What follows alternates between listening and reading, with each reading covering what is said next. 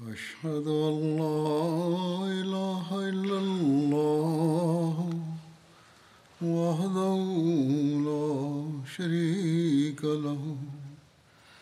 وأشهد أن محمدا عبده ورسوله. أما بعد فأعوذ بالله من الشيطان الرجيم. بسم الله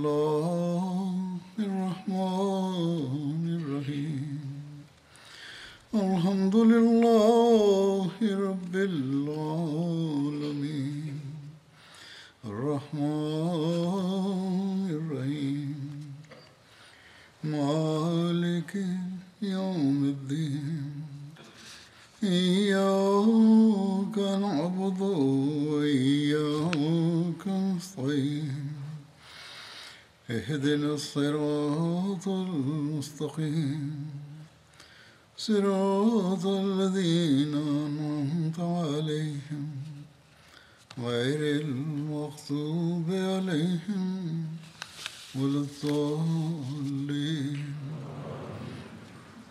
Penuhnya asma telah disebutkan pada khutbah sebelumnya dan saya juga menyebutkan bahwa ada kejadian serupa lainnya. Kejadian lainnya juga sepertinya hanya rekayasa belaka.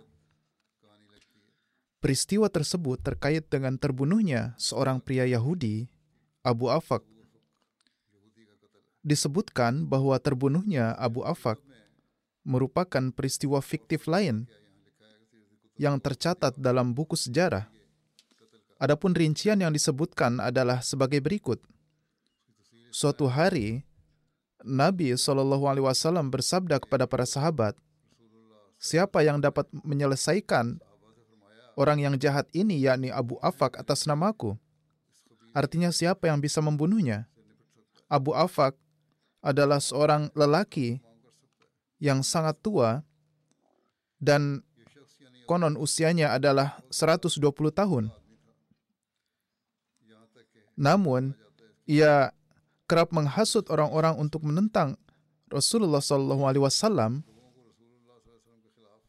dan menggunakan bahasa yang kotor dan kasar dalam puisinya yang menentang Rasulullah Shallallahu Alaihi Wasallam.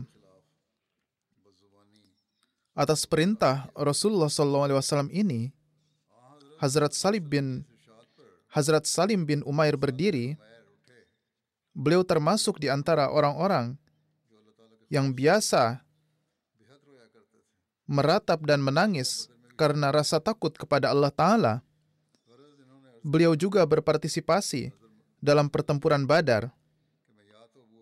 Hazrat Salim radhiyallahu an berkata, saya bersumpah akan membunuh Abu Afak atau kalau tidak berhasil, saya siap untuk mengorbankan nyawa saya dalam upaya ini. Oleh karena itu, setelah ini Hazrat Salim bin Umair radhiyallahu an terus mencari waktu yang tepat. Suatu hari di malam hari dalam cuaca yang sangat panas, Abu Afak sedang tidur di halaman rumahnya. Hazrat Salim radhiyallahu an mengetahui hal ini dan beliau segera berangkat. Ketika Hazrat Salim radhiyallahu an sampai di rumahnya, beliau meletakkan pedangnya pada hati Abu Afak dan mendorongnya ke bawah dengan seluruh bebannya. Sedemikian rupa sehingga menusuk perutnya dan tersangkut di tempat tidurnya. Pada saat yang sama, musuh Tuhan Abu Afak mengeluarkan jeritan yang memilukan. Hazrat Salim radhiyallahu an meninggalkannya dalam keadaan seperti ini dan pergi. Mendengar teriakan Abu Afak, orang-orang langsung berlarian dan beberapa temannya langsung membawanya masuk. Namun musuh Tuhan ini tidak dapat pulih dari luka yang dalam dan mati. Kejadian ini telah dicatat dalam salah satu buku sejarah seperti kejadian sebelumnya dan kejadian ini tidak diriwayatkan oleh sanad yang terpercaya. Tidak juga disebutkan dalam kitab-kitab siyasita, namun hal tersebut dapat ditemukan dalam beberapa kitab sejarah seperti Sirat Al-Halabiyah, Syarah Zarkani, Tabakatul Kubra, karya Ibnu, Sa karya Ibnu Sa'ad, Sirat, Siratun Nabawiyah karya Ibnu Hisham, Al-Bidayah wan Nihaya, Kitabul Magazi oleh Wakidi, dan Subulul Huda, Wa Ar-Rishad, dan lain-lain. Namun tidak tercatat di sebagian besar kitab sejarah seperti Al-Kamil Fit Tarikh, Tarikh Tabari, Tarikh Ibnu Khaldun, dan lain-lain. Namun sebagaimana disebutkan sebelumnya, hal ini disebutkan dalam beberapa buku sejarah. Sehubungan dengan kejadian ini, serupa dengan kejadian Asma, orang-orang telah bersaksi bahwa ia selalu menghasut orang-orang untuk menentang dan memusuhi Rasulullah SAW. Setelah pertempuran Badar, kebencian dan dendamnya semakin meningkat dan terang-terangan dan mulai memberontak.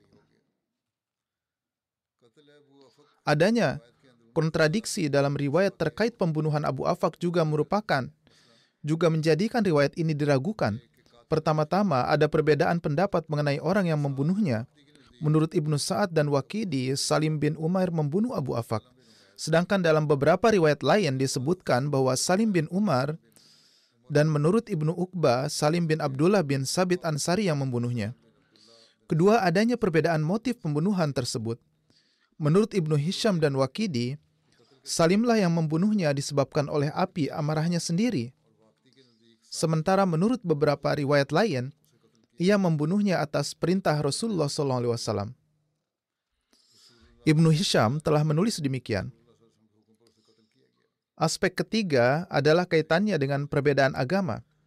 Menurut Ibnu Sa'ad, Abu Afak adalah seorang Yahudi, sedangkan Wakidi berpendapat bahwa ia bukanlah seorang Yahudi. Ada juga perbedaan tentang waktu pembunuhan. Menurut Wakidi dan Ibnu Sa'ad, kejadian ini terjadi setelah terbunuhnya Asma binti Marwan. Sedangkan menurut Ibnu Ishaq dan Ibnu Hisham dan lain-lain, kejadian ini terjadi sebelum terbunuhnya Asma. Jelas terlihat dari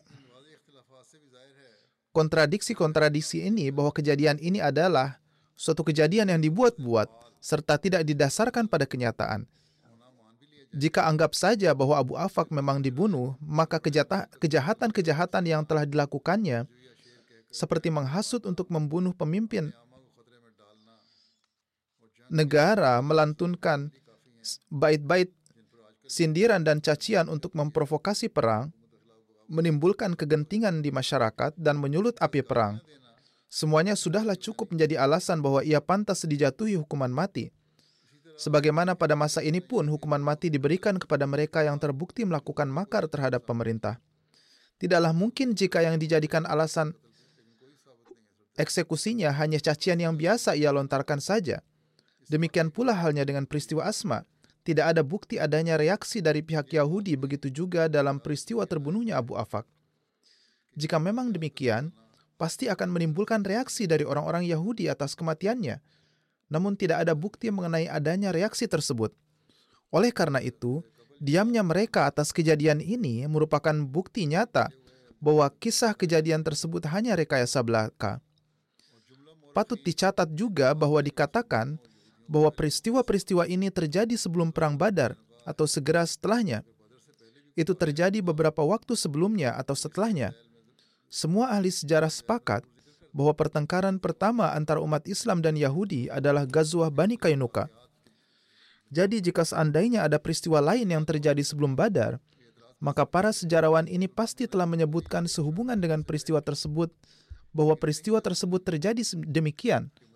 Bahkan setelah pembunuhan Abu Afak dan Asma, orang-orang Yahudi bisa saja melontarkan tuduhan terhadap umat Islam bahwa umat Islamlah yang memulai timbulnya pertengkaran.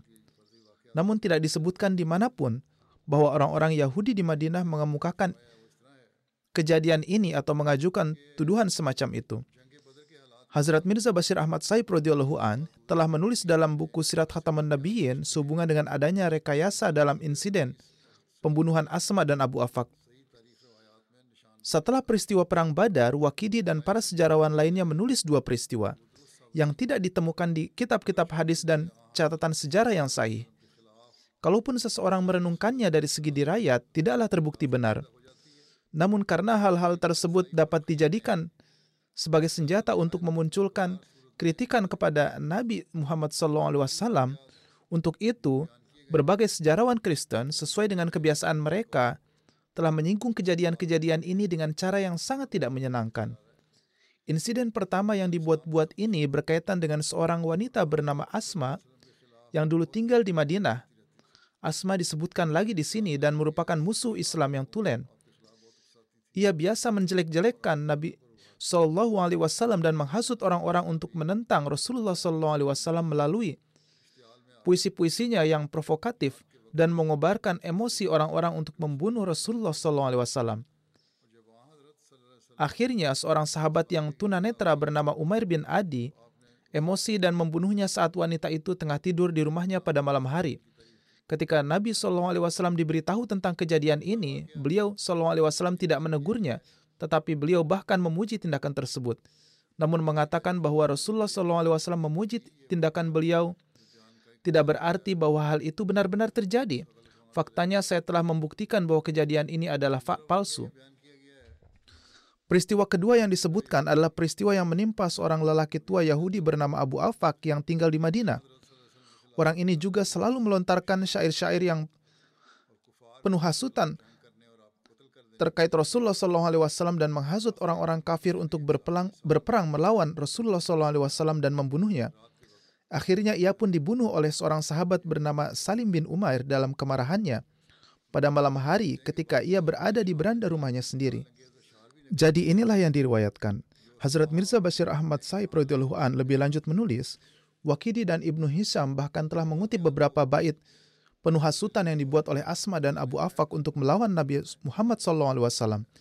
Sir William Muir dan lainnya telah menghiasi buku mereka dengan dua kejadian ini dengan cara yang sangat tidak menyenangkan. Para orientalis telah memanfaatkan hal ini dan menggunakannya sebagai alasan untuk menunjukkan betapa banyak kezaliman yang terjadi. Namun kenyataannya, jika dicermati dan dikritisi, kejadian-kejadian ini bahkan tidak dapat dibuktikan benar-benar terjadi. Dalil pertama yang membuat keotentikan kedua peristiwa ini dipertanyakan adalah bahwa keduanya tidak ditemukan dalam kitab-kitab hadis. Dengan kata lain, tidak ada satupun hadis yang menceritakan kejadian seperti ini. Begitu juga nama pembunuh atau korbannya. Kenyataannya jangan-jangan hadis, bahkan berbagai sejarawan pun tidak menyinggung kejadian ini. Padahal jika peristiwa seperti ini benar-benar terjadi, maka tidak ada alasan bagi kitab-kitab hadis dan berbagai kitab sejarah untuk tidak mengutipnya. Dalam hal ini, tidak dapat dispekulasikan bahwa karena tuduhan tersebut ditujukan kepada Nabi Shallallahu Alaihi Wasallam dan para sahabat Rasulullah Shallallahu Alaihi Wasallam, maka para muhadisin dan berbagai sejarawan mungkin mengabaikan kejadian-kejadian ini. Alasannya adalah, pertama, keadaan di mana kejadian-kejadian ini terjadi tidaklah patut jika kita mempertimbangkan betapa besarnya ia melakukan ahasutan terhadap pemerintah, maka hal ini tidak dapat disangkal jika benar-benar terjadi. Oleh karena itu, tidak tepat jika kita menuduh bahwa para sejarawan dan muhaddisin tidak menyebutkan hal ini dalam sejarah karena di dalamnya berisi kritikan terhadap Rasulullah SAW. Kedua, siapa pun yang memiliki studi dasar tentang hadis dan sejarah tidak boleh lupa akan fakta bahwa muhaddisin muslim dan para sejarawan tidak pernah menghilangkan sebuah riwayat hanya karena alasan bahwa riwayat tersebut tampaknya menimbulkan keberatan terhadap Islam dan Nabi Muhammad SAW. Praktik yang mereka yakini adalah bahwa mereka tidak akan pernah segan sedikit pun dalam menceritakan apa pun yang mereka anggap asli dalam kaitannya dengan riwayat, semata-mata karena pokok permasalahannya. Faktanya, cara-cara yang ditempuh sebagian muhaddisin dan sebagian besar sejarawan adalah bahwa mereka dengan jujur memasukkan ke dalam koleksi mereka riwayat apa pun yang sampai kepada mereka mengenai Rasulullah SAW dan para sahabat beliau. Dengan mereka, sekalipun jika lemah dan tidak dapat diterima baik dari segi riwayat maupun dirayat, mereka kemudian akan menyerahkan kepada ijtihad ulama dan peneliti di kemudian hari untuk membedakan sendiri antara riwayat yang otentik dan yang lemah. Selain itu, niat mereka adalah agar apa pun yang dikaitkan dengan Nabi SAW dan para sahabatnya, apakah itu benar atau salah, tidak boleh dihilangkan dari koleksi. Karena alasan inilah segala macam riwayat yang dapat diterima dan tidak dapat diterima telah dikumpulkan dalam kitab-kitab sejarah pada masa awal. Namun bukan berarti semuanya bisa diterima. Malah sekarang tugas kita adalah membedakan mana yang lemah dan yang asli. Bagaimanapun juga, tidak ada keraguan sedikit pun bahwa muhaddis atau sejarawan muslim mana pun tidak pernah mengabaikan sebuah riwayat hanya karena alasan bahwa riwayat tersebut tampaknya bertentangan dengan keagungan Rasulullah SAW atau para sahabat beliau, atau dapat memunculkan keberatan kepada Rasulullah SAW atau Islam. Oleh karena itu, eksekusi terhadap Ka'ab bin Ashraf dan Abu Rafi, seorang Yahudi, yang sepenuhnya mirip dengan apa yang disebut sebagai insiden Asma dan Abu Afak, telah disebutkan dalam semua kitab hadis dan sejarah dengan sangat jelas dan detail. Dan tidak ada perawi muslim, muhaddis atau sejarawan yang luput untuk menyebutkannya. Dalam keadaan seperti ini, karena eksekusi terhadap Asma dan Abu Afak, seorang Yahudi itu tidak disebutkan dalam hadis mana pun dan kemudian berbagai sejarawan dari kalangan sejarawan awal juga bungkam mengenai masalah ini, maka dengan yakin hal ini membuktikan bahwa ini adalah kisah-kisah palsu yang entah bagaimana bisa masuk ke dalam berbagai riwayat sehingga menjadi bagian dari sejarah. Kemudian jika kita mempelajari rincian kisah-kisah ini, kepalsuan mereka akan menjadi lebih jelas Misalnya saja dalam kisah Asma, nama pembunuh yang diriwayatkan oleh Ibnu Sa'ad dan lain-lain adalah Umair bin Adi. Namun sebaliknya, nama pembunuh yang diriwayatkan oleh Abu Ibnu Duraid bukanlah Umair bin Adi, melainkan Gasmir. Suhaili menyatakan kedua nama tersebut tidak benar dan menegaskan bahwa sebenarnya Asma dibunuh oleh suaminya sendiri, yang namanya disebut-sebut sebagai Yazid bin Zaid dalam berbagai riwayat. Kemudian dalam riwayat lain diceritakan bahwa tidak satupun dari orang-orang tersebut di atas yang membunuh Asma, melainkan pembunuhnya adalah orang yang tidak disebutkan namanya yang berasal dari bangsanya sendiri. Ibnu Sa'ad dan yang lain menyebut korbannya sebagai Asma bin Marwan. Namun ada pernyataan Alama Ibnu Abdul Bar bahwa ia bukanlah Asma binti Marwan, namun sebenarnya Umair membunuh saudara perempuannya sendiri yang bernama binti Adi. Ibnu Sa'ad menulis bahwa pembunuhan itu terjadi tengah malam namun riwayat Zarkani menyebutkan bahwa kejadian tersebut terjadi pada siang hari atau paling banyak pada dini hari karena dalam riwayat tersebut disebutkan bahwa pada saat itu korban sedang berjualan kurma. Saya sudah menyebutkan semua detail ini. Peristiwa kedua yang sedang disebutkan saat ini adalah eksekusi Abu Afak. Atas kejadian ini, Ibnu Said, Wakidi, dan lain-lain telah menulis bahwa nama pembunuhnya adalah Salim bin Umair. Namun dalam beberapa riwayat namanya tercatat sebagai Salim bin Amr sedangkan Ibnu Uqbah menyebut namanya Salim bin Abdullah. Demikian pula halnya dengan korban Abu Afak. Ibnu Sa'ad telah menulis bahwa ia adalah seorang Yahudi, sedangkan Wakidi tidak menggambarkannya sebagai seorang Yahudi. Kemudian dipastikan baik dari Ibnu Sa'ad maupun Wakidi bahwa Salim membunuh Abu Afak karena amarahnya atas kemau kemauannya sendiri.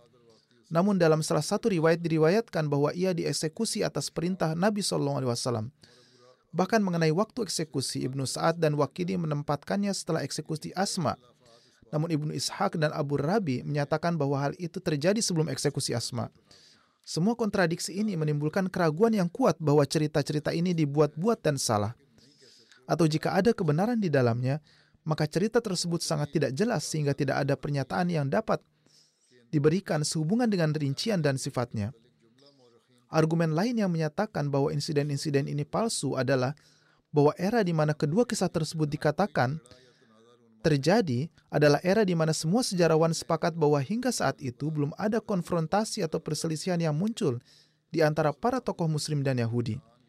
Sejarah menetapkan bahwa Gazuan Banu Gazwah Banu Kainuka adalah pertempuran pertama yang terjadi antara kaum muslim dan Yahudi dan bahwa kaum Yahudi Banu Kainuka adalah orang-orang pertama yang secara praktis melangkah maju dalam permusuhan mereka terhadap Islam.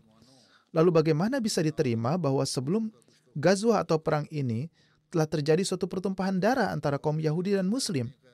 Lebih lanjut, jika peristiwa-peristiwa tersebut memang benar terjadi sebelum peristiwa Gazwah Bani Kainuka, maka tidaklah mungkin peristiwa tersebut tidak disebutkan oleh para sejarawan sebagai suatu penyebab terjadinya Gazwah atau perang tersebut. Maksudnya, di latar belakang atau sebab terjadinya pertempuran tersebut, kejadian ini tidak disebutkan dan seharusnya disebutkan perihal terbunuhnya kedua orang ini. Setidaknya orang-orang Yahudi mereka seharusnya bisa memanfaatkan peluang yang ada ini untuk memperkuat tuduhan mereka terhadap kaum muslim berdasarkan kejadian-kejadian ini. Yaitu kaum muslimlah yang awalnya menyulut pertempuran sehingga mereka akan berdalih atas dasar kejadian-kejadian tersebut. Namun tidak ada suatu catatan sejarah dan bahkan dalam keterangan para sejarawan yang telah mencantumkan kisah-kisah ini, di sana sama sekali tidak disebutkan bahwa ada orang Yahudi di Madinah yang pernah melontarkan tuduhan semacam itu. Seandainya ada yang beranggapan bahwa mungkin ada orang Yahudi yang melontarkan tuduhan demikian, namun para sejarawan Muslim sengaja mengabaikannya. Sesungguhnya ini adalah anggapan yang salah dan tidak berdasar. Sebagaimana telah disebutkan, tidak ada seorang imam hadis atau sejarawan muslim pun yang menutup-nutupi suatu tuduhan apa pun yang dilontarkan oleh musuh Islam. Misalnya, dalam peristiwa pertempuran di Nakhlah, ketika para penyembah berhala Mekah mengajukan keberatan kepada umat Islam karena tidak menghormati bulan suci, para sejarawan muslim tetap mencatat tuduhan ini dalam buku-buku mereka dengan apa adanya. Dan ini adalah suatu hal yang belum pernah terjadi sebelumnya.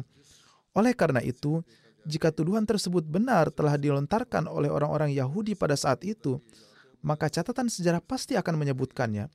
Oleh karena itu, kisah-kisah ini tidak terbukti benar dari sudut pandang analisa apa pun. Sepertinya ada musuh tersembunyi dalam Islam yang menceritakan kisah-kisah ini sambil mengaitkannya dengan beberapa orang Muslim. Kemudian mereka menemukan cara untuk memasukkannya ke dalam rujukan periwayatan dalam Islam.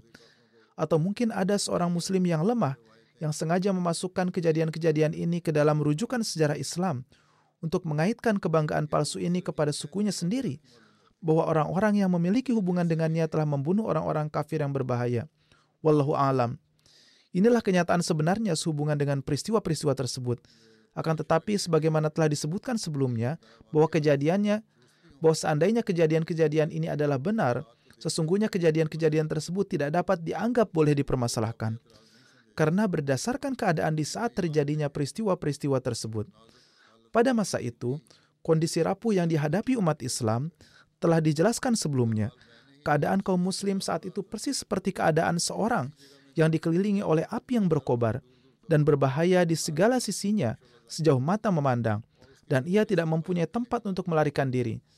Dan orang-orang haus akan darahnya berdiri di sampingnya dalam kondisi umat Islam yang sangat rentan ini, jika ada orang yang jahat dan keji, menghasut orang-orang untuk menentang sosok pemimpin dan pembimbing mereka dengan mengucapkan kata-kata yang menyulut para musuh Islam agar membunuhnya, maka cara apa lagi yang bisa ditempuh dalam keadaan itu kecuali dengan mengakhiri orang seperti itu? Kemudian tindakan ini dilakukan oleh umat Islam hanya karena adanya penghasutan yang sangat keji. Suatu keadaan di mana pembunuhan kecil tidaklah dianggap cukup sebagai pembalasan. Oleh karena itu, Bahkan tokoh seperti Mr. Margoliouth juga seorang orientalis yang umumnya mengambil sikap berlawanan dalam segala hal, di sini ia tidak menganggap umat Islam layak diceka, dikecam atas peristiwa-peristiwa ini. Oleh karena itu, Mr. Margoliouth menulis, karena jika syair-syair yang dianggap berasal dari Asma itu adalah benar bahwa ia telah sengaja menghasut penduduk Madinah untuk melakukan pembunuhan kepada Rasulullah, maka tindakan membunuhnya tidaklah menjadi suatu tindakan kejam yang tidak dapat dimaafkan, meski ditimbang sesuai kaidah apa pun. Dan tidak boleh dilupakan bahwa cacian adalah senjata yang jauh lebih ampuh di Arab dibandingkan di tempat lain. Kemudian sesuai dengan kenyataan bahwa hanya pelakunya lah yang menderita, hal ini merupakan suatu kemajuan besar pada kebiasaan yang ada yaitu karena hanya pelaku yang dibunuh dan bukan orang lain yang dibunuh. Saat itu, menulis syair berisi cacian terhadap seorang berarti perang kepada seluruh suku. Sebagai gantinya, Islam menegakkan kaidah bahwa suatu hukuman hanyalah ditimpakan kepada pelakunya saja dan bukan kepada sahabat atau kerabatnya. Mr. Margoliouth sehubungan dengan hukuman ini hanya melontarkan keberatan berkenaan dengan cara pelaksanaan hukuman, yaitu mengapa hukuman mereka tidak dilakukan setelah kejahatan mereka diumumkan secara resmi.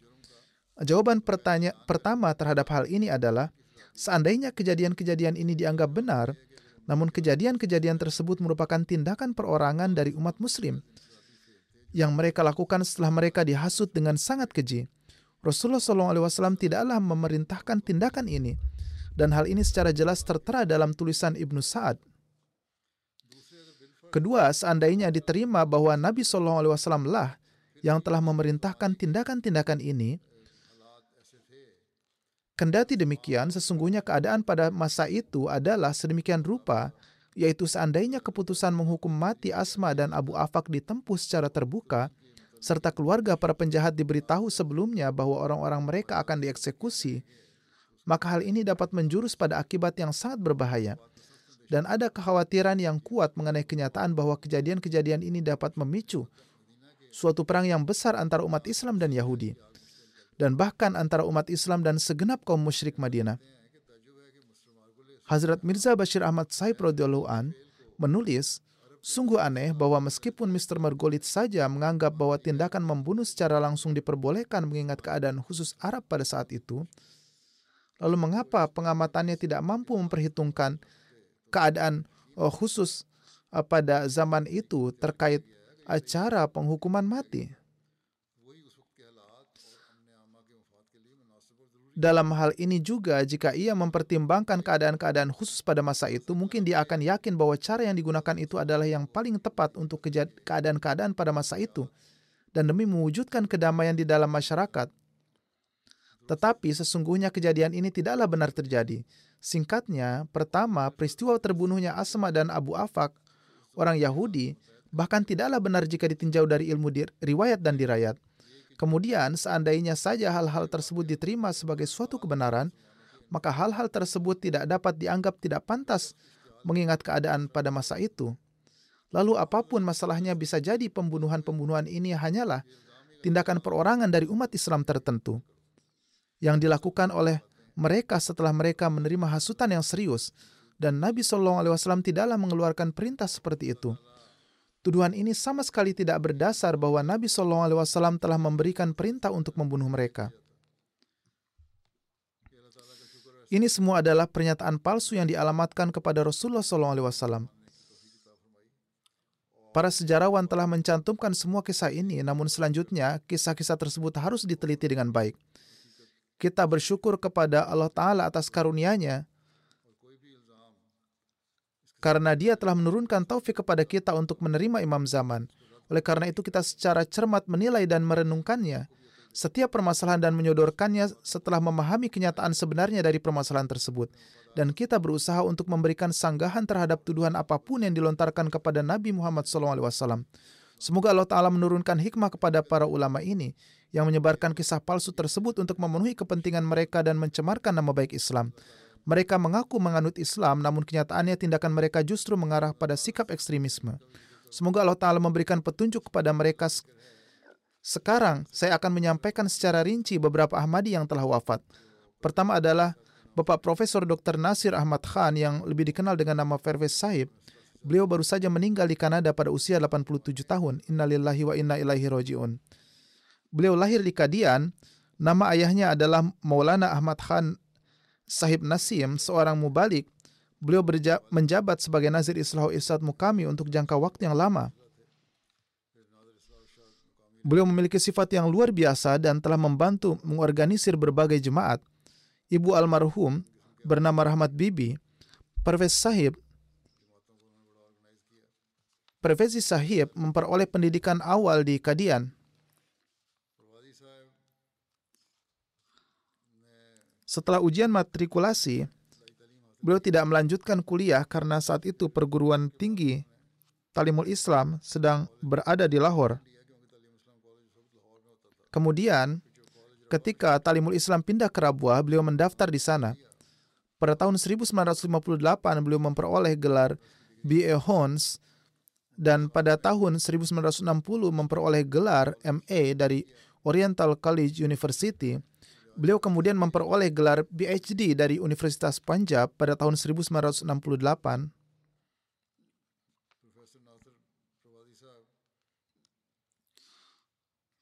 Profesor Nasir Pervezi Sahib juga memperoleh gelar MA dalam bahasa Urdu dan setelah itu diangkat sebagai dosen.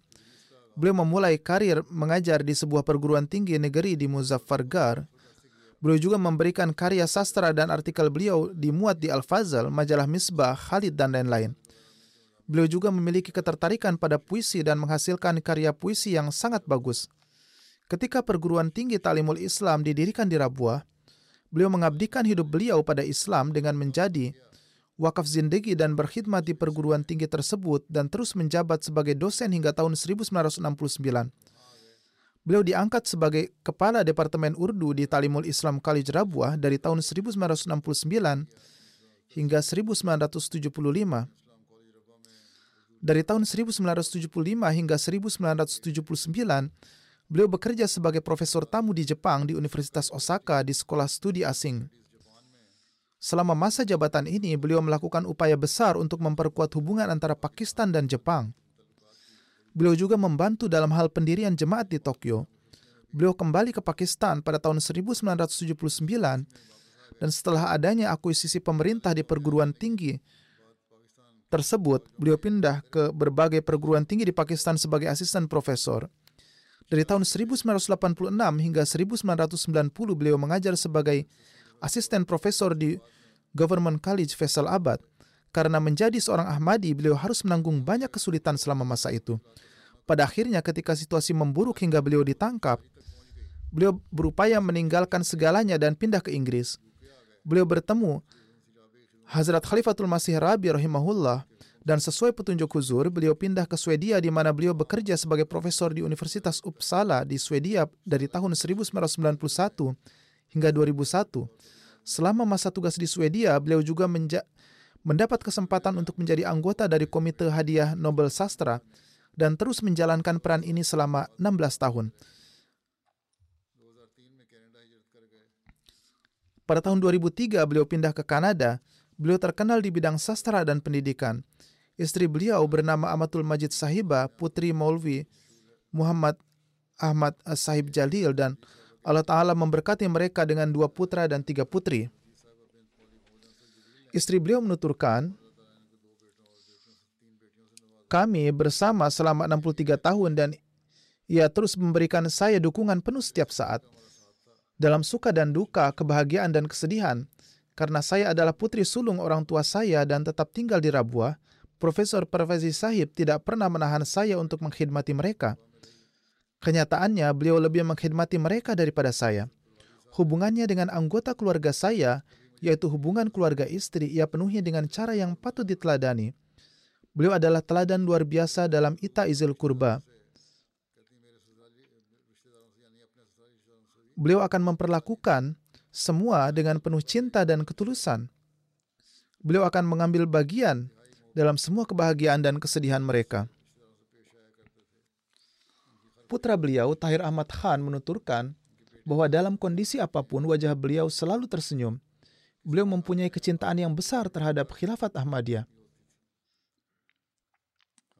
Sampai nafas terakhirnya, beliau selalu menjalin hubungan dengan saya dan selalu memohon doa. Belakangan ini kesehatan beliau memburuk dan para dokter sudah kehilangan harapan. Sangat sulit bagi beliau untuk menulis dengan tangan.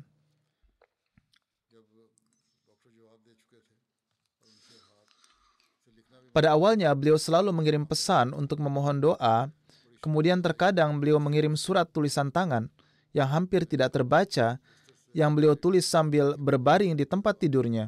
Beliau memiliki ikatan kesetiaan dan ketulusan yang luar biasa sehubungan dengan masa tinggal beliau di Jepang, putra beliau menulis,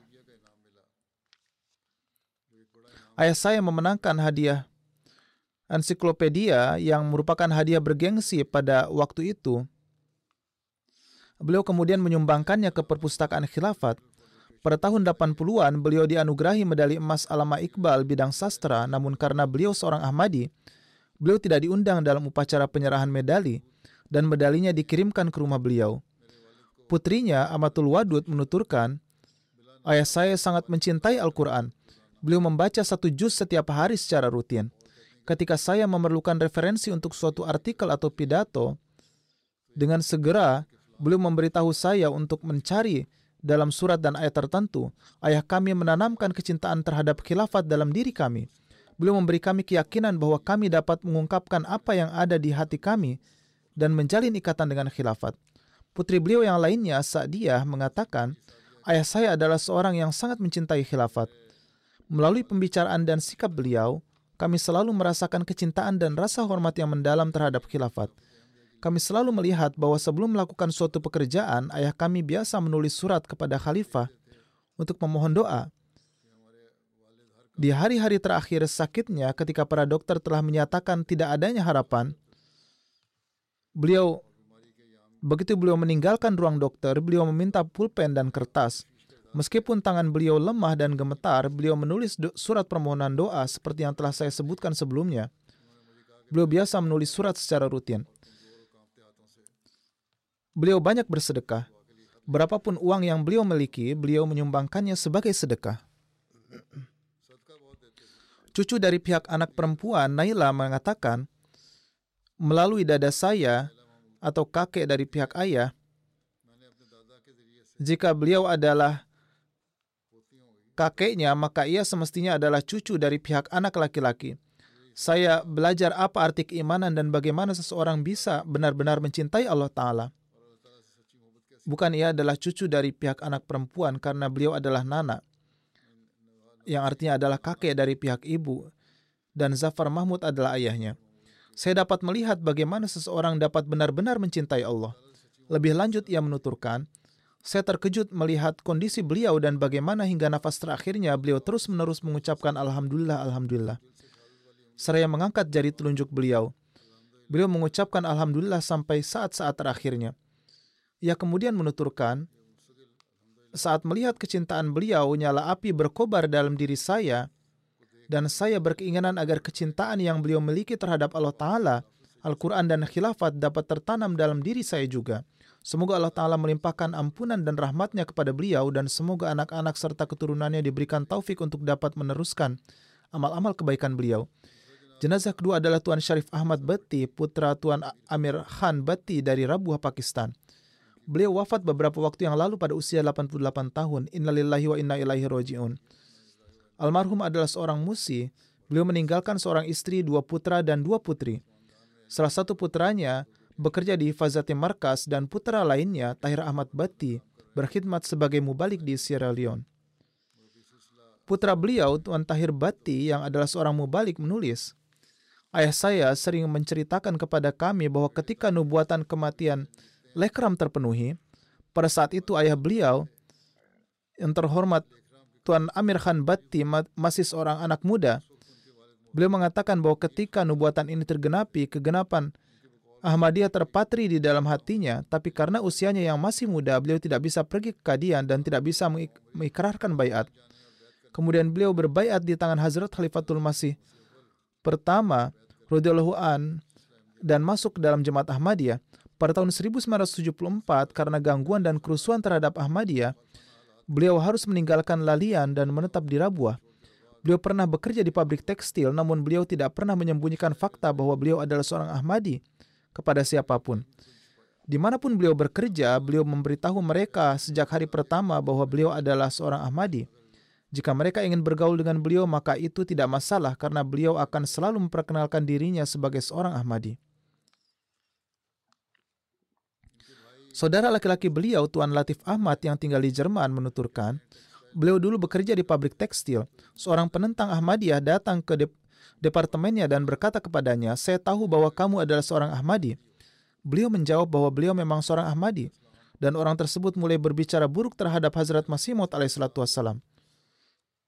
Penentang itu berkata, sekarang apakah kamu yang akan tetap bekerja di pabrik ini atau saya? Dan ia berusaha keras untuk memprovokasi pemilik pabrik dan menciptakan keresahan. Almarhum segera mulai berdoa, memohon, Ya Allah, tolonglah aku demi Hazrat Masih Maud wassalam dan gagalkan tindakan buruk ini. Setelah beberapa saat, seorang karyawan datang kepada beliau dan memberitahu beliau bahwa orang yang bersikap lancang pada pabrik itu sedang duduk dengan resah di luar pabrik. Pemilik pabrik memergokinya mencuri dalam salah satu transaksinya dan memecatnya dari pabrik. Almarhum Lut rutin melaksanakan sholat tahajud dan sholat lima waktu, serta senantiasa sibuk dalam berdoa. Beliau banyak membaca literatur jemaat dan terutama setelah pensiun, beliau mulai membaca lebih banyak lagi. Sebuah buku jemaat selalu ada di samping tempat tidurnya dan beliau sibuk menelaahnya.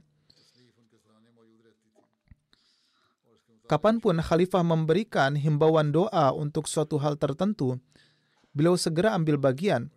Beliau banyak membaca solawat.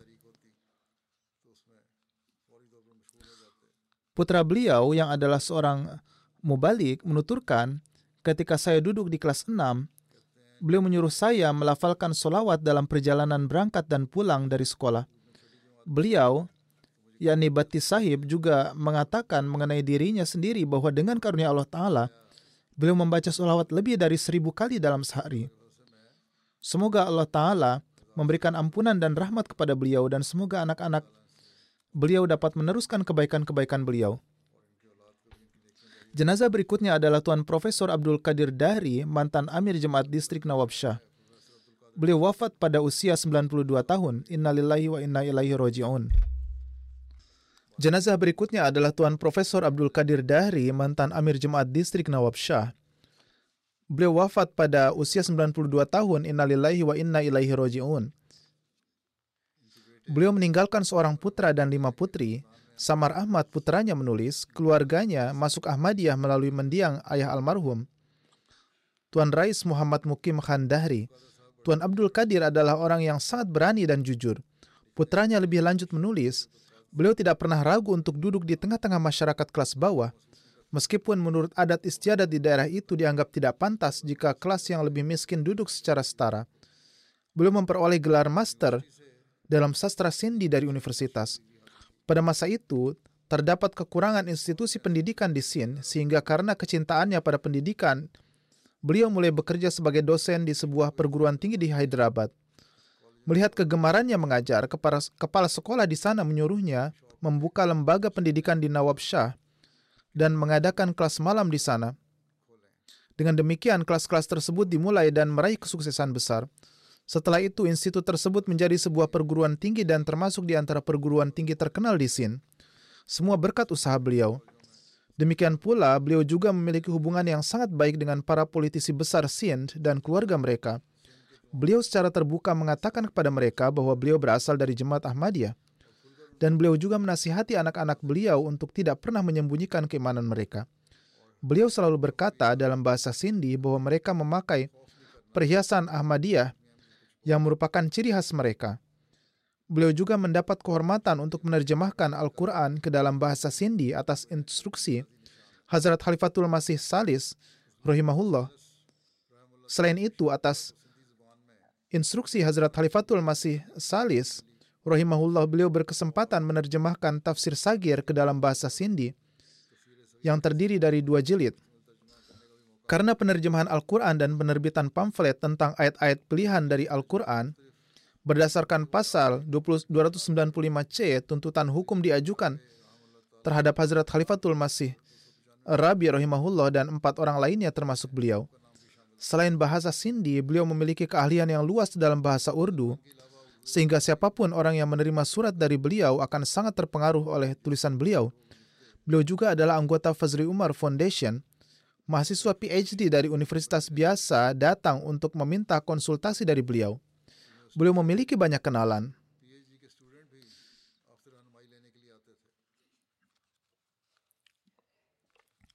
Beliau menulis sebuah buku dalam bahasa Sindi yang sangat penting dalam membimbing para ahli pengajaran dan siswa. Selain itu, ada beberapa kata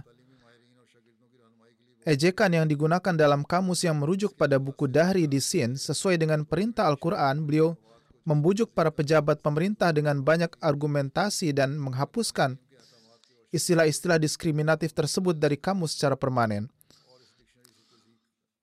Semoga Allah Ta'ala memberikan ampunan dan melimpahkan rahmatnya kepada beliau. Semoga Allah Ta'ala memberikan taufik kepada anak-anak beliau untuk meneruskan kebaikan-kebaikan beliau. Jenazah Lainnya adalah Tuan Profesor Dr. Muhammad Sharif Khan yang saat ini berdomisili di Amerika. Beliau wafat pada usia 84 tahun. Innalillahi wa inna ilaihi roji'un. Dengan karunia Allah Ta'ala, beliau adalah seorang musi. Beliau lahir pada tahun 1939 di Tanzania. Ahmadiyah diperkenalkan kepada seorang kepada keluarga beliau melalui ayah beliau yaitu Tuan Dr. Habibullah Khan yang menerima Ahmadiyah di Tanzania. Tuan Syarif Khan memperoleh pendidikan dasar dari Kadian sebagai hasil dari khutbah yang disampaikan oleh Hazrat Muslim Maud an pada tahun 1954 sampai 1955. Beliau mewakafkan hidupnya untuk mengabdi pada Islam ketika beliau duduk di kelas 8. Kemudian pada tahun 1963 beliau memperoleh gelar MSc Zoologi dengan meraih medali emas. Kemudian pada tahun 1996 menyelesaikan PhD di bidang zoologi dari Universitas Punjab. Sesuai dengan petunjuk Hazrat Khalifatul Masih Salis rahimahullah, beliau berkhidmat di Talimul Islam College pada tahun 1963 hingga pensiun pada tahun 1998. Beliau berkhidmat selama 35 tahun. Almarhum memiliki sekitar 250 makalah penelitian yang diterbitkan dalam publikasi di seluruh dunia. Makalah penelitian pertamanya diterbitkan pada tahun 1972 dengan topik reptilia. Beliau melakukan banyak penelitian. Beliau telah melakukan banyak penelitian terhadap ular, kadal, serangga, dan hewan lainnya. Saya juga merupakan murid beliau.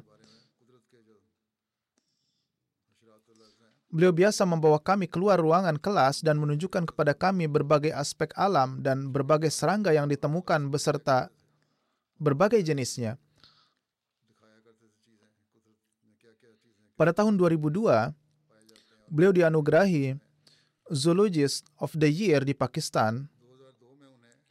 Tuan Mujibullah Chaudhry dari Amerika Serikat menulis, pada tahun 2008, saya berbicara dengan beliau tentang pengumpulan dana untuk masjid dan beliau berkata kami tidak memiliki apa pun untuk diberikan. Namun beliau mengundang saya ke rumah beliau. Ketika saya pergi ke rumah beliau, istri beliau meletakkan sekantung perhiasan di depan saya, termasuk apa pun yang beliau terima dari orang tuanya atau mertuanya dan mengatakan bahwa hanya ini yang kami miliki, mohon terimalah.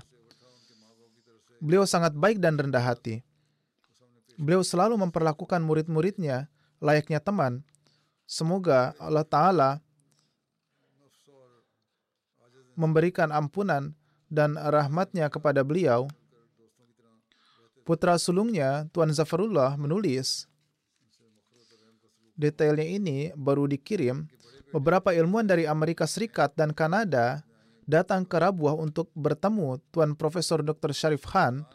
Menurut para ilmuwan tersebut, tidak ada ahli yang lebih hebat di Pakistan selain Tuan Sharif Khan dalam hal reptologi atau studi, atau studi tentang reptil.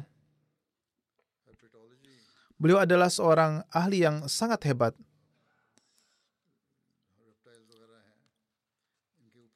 Putra beliau, Rashid Zubair, mengatakan beliau rutin melakukan tahajud dan berpuasa sejak usia muda.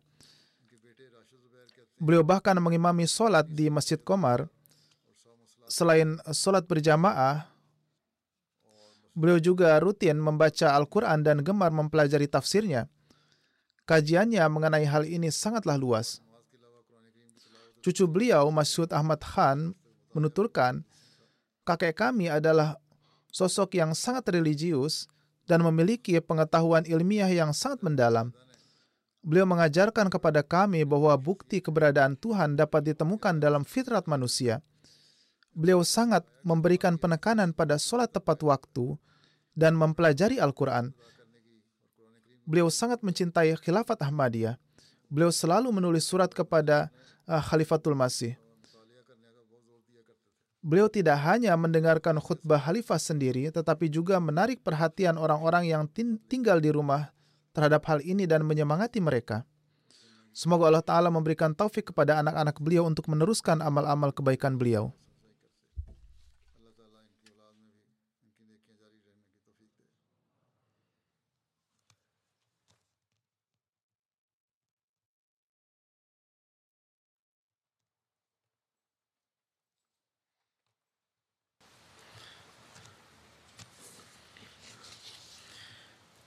الحمد لله الحمد لله نحمده ونستعينه ونستغفره ونؤمن به ونتوكل عليه.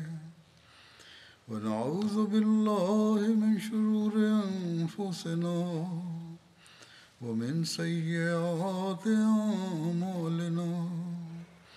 من يهده الله فلا مضل له ومن يضلله فلا هادي له. ونشهد أن لا إله إلا الله ونشهد أن محمدا عبده ورسوله. عباد الله رحمكم الله. إن الله يأمر بالعدل واللسان وإيتاء ذي القربى وينهى عن الفحشاء والمنكر والبغي يعظكم لعلكم تذكرون. اذكروا الله يذكركم. وادعوه يستجب لكم ولذكر الله أكبر.